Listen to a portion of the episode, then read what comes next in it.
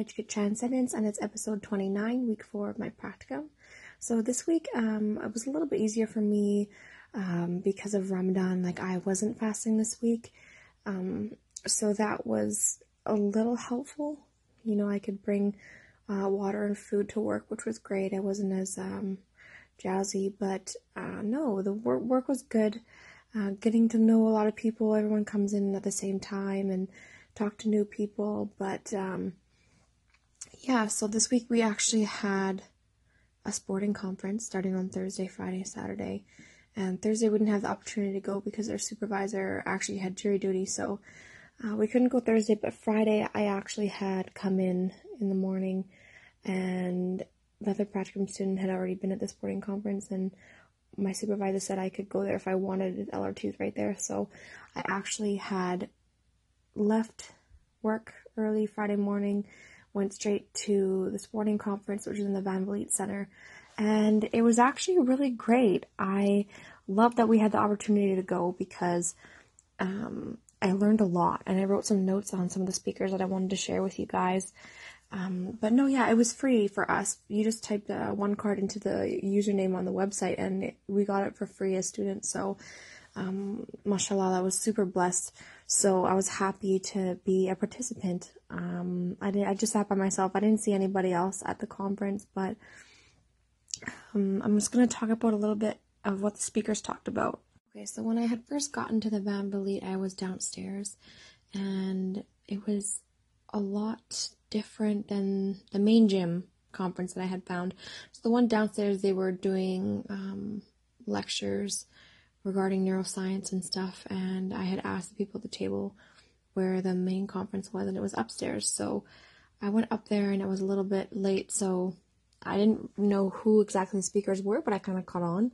Um, but I started taking notes. So one of the ladies on the panel had um, been asked some advice that she would give her younger self, and take in mind this is athletes who um, have been competing in the Paralympics and as well as been varsity students. So a lot on their plates and you know the field that I'm in that's been their life for a very long time and there was different generations, different genders. Uh, the whole panel was white and they had mentioned that as well in the lecture. But um, no, so this is some this is a question that one of them had been asked. So she had been asked uh, some advice she would give her younger self, and she said perspective, which I found was great because that comes with maturity and age. And she said, you know, perspective is hard to get and slippery to hold, which is one of her favorite quotes. Um, she said that she could wish she could get more perspective in her younger self because there's more to sport than winning. And she said another thing would be to sail your own ship. And honestly, I I relate to this a lot um, because as an athlete and a student, I learned that through my degree, you know, we focus so much on training these athletes and pushing their boundaries, and we never really, we never really push as much to reflect inward and look at who we are first before athlete, before student. And um, I love that she had said that. Uh, also, sailing your own ship because, you know, for me personally, um, being a white female, uh, recent revert to Islam, it's it's relatable to both uh, both of my podcast um, themes because it's hard to sail your own ship when you're either in an individual sport compared to a team sport and being able to be the athlete who you are and even with relationships with other teammates and your coach. So that spoke to me a lot and i'll talk about that in the second part of the conference but um, the next question was who helped you get to where you are? And this this one i thought was really cool too you know i was waiting for some more insight out of the box but she had said things like, you know, your mentor, support system, family, national team coach, partner, which are mostly people, you know, people that have helped her with growth and development. But I found it interesting because for me, the first two things that I would say is first of all, who helped me get to where I am? I did, First of all, you know, you have to recognize yourself and the progress that you've gotten through, regardless of people around you and God. You know, that's a perspective that I didn't hear throughout the whole entire sporting conference was somebody who was spiritual or religious. And you know I would never be where I am today if it wasn't for God guiding me and finding him. And it was interesting because for this question I would have said the same thing 6 months ago. I would have never thought about myself or God or you know it would always be people around me and support systems but when you look at it, it's hard because lots of people don't even have support systems. You know, um, once again, that's later in the conference where you talked about uh, an oppressive population. But uh, the next question was, What is your vision for sport? So she says, You know, sport isn't everything, but it's important. And she doesn't know what she would be doing today if it wasn't for sport. Um, there's societal markers of success, whether you win or lose and um, sport can be a place where you can develop and become great people. And that was so great to hear. Because like i said in my degree it made me not really like sport in some ways because we're so focused on the external rewards and we don't think about who we are and the internal rewards that we do get from sport. And you know yes winning feels great but how can we teach kids and um, ourselves that it's not the end all and be all. And our body shouldn't be a means to an end, and the end being just winning or um, a, a, medal or money, a monetary value.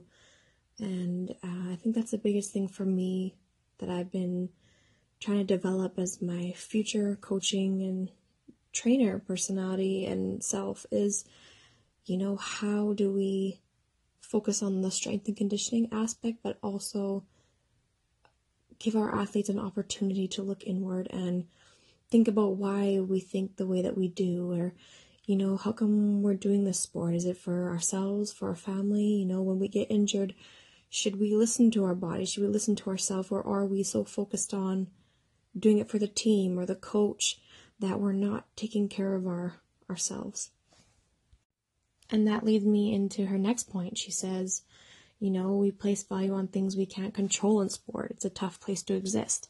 And this is the reason I wrote notes about it, is because it's true. It really is genuinely a hard place to exist. And the things that we can't control, the inevitable, um, it's hard for us as human beings to understand that and change that. You know, we, we feel like we always need to be in control, but sometimes we have to allow things to happen in order to experience greatness. We have to be able to fail. We have to learn how to accept losing in order to enjoy what it feels like to win or what it feels like to take a loss and still feel great about your performance. Um, regardless of, you know, if the support is there. You know, you could feel great and feel like you're in control of your emotions and then you know some teammates or your coach don't support that and that's really what I want to do as a coach. So these questions are are pretty long like I could talk about them for a long time but uh, she said she sees sport as a place in the future where we don't place as much value on winning. And there's the next note. I didn't even realize that it was on here and I had already said it she says like competitive, but for not that it be the end all and be all. So um, she said, "Oh, that's another great point. The reproduction of the same person or athlete over and over again." And you know, I've talked to my sociology prof about this. That I feel like, you know, we are creating a culture of um, war through athletes. You know, like the capitalism, the neoliberalism, the point where we think that we have to be independent and that winning is the only thing. And that's why we're training our athletes when that's not true. We're training our athletes to, yes, be good, uh, better at their sport, I should say, um, to teach them new things, but not to be a place that's purely physical. You know, all bodies are welcome and uh, can be transformed and in an emotional state, psychological state, not just physical. Um, and she said another great point that she ended with was, you know, the vision for sport, she sees it as a place that doesn't reflect the heterosexual, heterosexual white able-bodied male. Um, and that's where they had talked about the panel, uh, mostly being males and um, white. So she talked about that, but so the next speaker was someone who was born with cerebral palsy, and he said it was unfortunate, um, which I wrote down as you know his words, and why would it be that way? You know, I didn't really understand. Maybe it was something that came out that he didn't actually mean, because um, you know he didn't come off as that kind of person. So uh, when I had heard that, it threw me off. So I wrote it down, but because I don't think that's unfortunate at all. You know, maybe for the way that the media portrays it. Sure, some people have may have that view, but you know, as I said, including all bodies and uh, all human beings, it's it really shouldn't be fortunate. It should be a place where we can learn to transform. So, um, they just talked a little bit about he just talked a little bit about himself and um, the collab the collaboration between different sports within the Paralympic movement and how he started in Canada in 1985 doing parasport. Um, there was a couple questions that stood out to me that I'll talk about. So, uh, strength and weaknesses, he was asked what they were as an athlete. One of the strengths he said was to do everything physically possible to get in the best shape, that he would run 96 miles a week, and um, he wanted to be the best athlete on the starting line. And for me, I had actually asked a question during this during the sporting conference after, and I had said, you know, when you said that, um, based on the articles that I've read, you know, in my sociology class and stuff, it's hard, especially for runners and people who are doing recreational sport, to really separate what it what defines winning or being physically fit. And when we have these numerical values, like for example, we say we run 96 miles a week, what happens when we don't reach those goals? You know, do we feel like we're in the best possible shape because we don't reach it? And most people don't. You know, people will take uh, NSAIDs and they'll um, just completely destroy their body just to get hit that marker to cross the finish line in order to feel like they're in the best shape. But in reality, we really do need to make our athletes think about what we're doing, why we're doing it, and, you know, are these numbers realistic? You know, we talk about SMART goals and how we can teach people to make goals that are um, realistic and time manageable. And um, it's just, for me, that really kind of, it was hard to hear uh, because we, we shouldn't focus on a certain set value because it can change. It can change by the day, by the by the week, by the athlete, uh, especially for injuries. You know, we don't want to make people feel like they're not physically fit just because they can't complete something. Um, so you know, maybe being physically fit means making the effort and doing the best that we can that day and um, acknowledging our accomplishments. Uh, moving on from that, uh, weaknesses. You know, he said on the starting line he didn't believe in the training that he did, and there was tension between being a high performance trainer versus a racer. And, and once again, that speaks to the mental part of sport. Like, how can we have a positive outlook on our training and whether we win the race or not, still feel proud of our accomplishments and our efforts. Um, but yeah, so that was a a really good discussion. The next part we uh, I'm gonna skip over this this part, but uh, okay, here was another person. So kind of the same question. Uh, what would you change and what advice would you give to your younger self? Um, don't think about sports so much. You know, um, don't sweat the small stuff. Like, just think, or sorry, don't just do it and don't think. And for me, I take that both ways. You know, like I said, we do need to be aware and acknowledge the things that we're doing and why we do them. But, uh, oh, one thing that stood out to me that was incredible that he said, you know, encourage young children to stare. And wow, did that speak volumes to me because, uh, and once again, I'll take it from both perspectives on my podcast. Uh, encourage young people to stare, young children to stare from his point of view because he had cerebral palsy. He said he wanted them to learn. You know, it's something different that they've never seen before. And um, for me, that's been huge. Like, I recognize my privilege.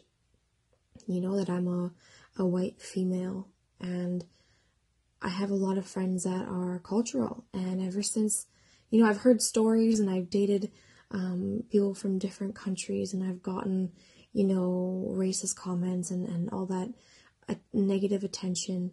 And I only really experienced it for myself a lot more since I reverted to Islam and, and wearing a hijab in public, and people saying, not even saying things as well. I won't speak to that, but staring, uh, giving me looks um, because I look a certain way and I define, I'm defined by their perspective of what I'm wearing and what it means to them. So, um,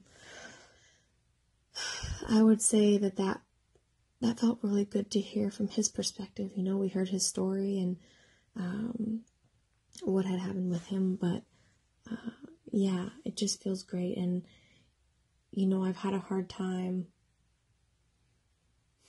with bringing um, and praying at work, bringing my prayer mat and wanting to wear my hijab, but feeling like I wouldn't fit in anymore. Um, so that was that was pretty big for me. I, I've felt that you know my role changes as I go places, which shouldn't it shouldn't be that way. Um, and another thing that he had said that made people laugh was he would he would change uh, the person who first built stairs, he'd want to build ramps everywhere, you know, so it can be inclusive.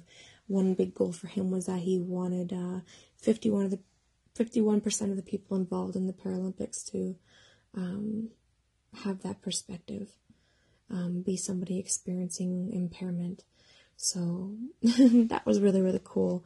And he said that one of the fondest memories was interpersonal relationship with coaches and mentors and people and um, so that was great. You know, it really spoke to how important communication and connections and relationships are uh, throughout sport. Um, lastly, I know this is getting long, but uh, I want to speak to um, one of the speakers that we had the panels after lunch. It was uh, from she was from the Treaty Six Nations, and she had just spoken about uh, the oppression she had been through, you know, and growing up in a foster home and not having a good experience there. And she set a goal to to get out of that system. And at age 16, she had left foster care and went to a public school system and never participated.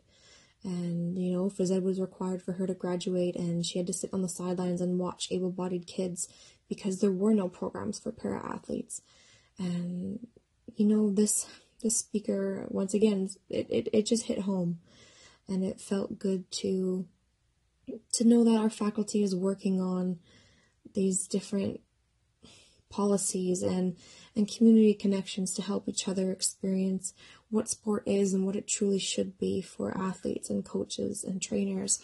So uh, once again, I just want to thank uh, the faculty and my supervisor my practicum for allowing me this opportunity because it was great. It honestly felt good to, um, I mean, it wasn't a break, but it felt good to be out in the community and um, take the opportunity to go watch the speakers um, from the university. So I hope you guys have a good night and I hope you enjoyed the podcast. If you guys want to talk about anything that I had mentioned today, let me know. And uh, I hope you guys had a good weekend.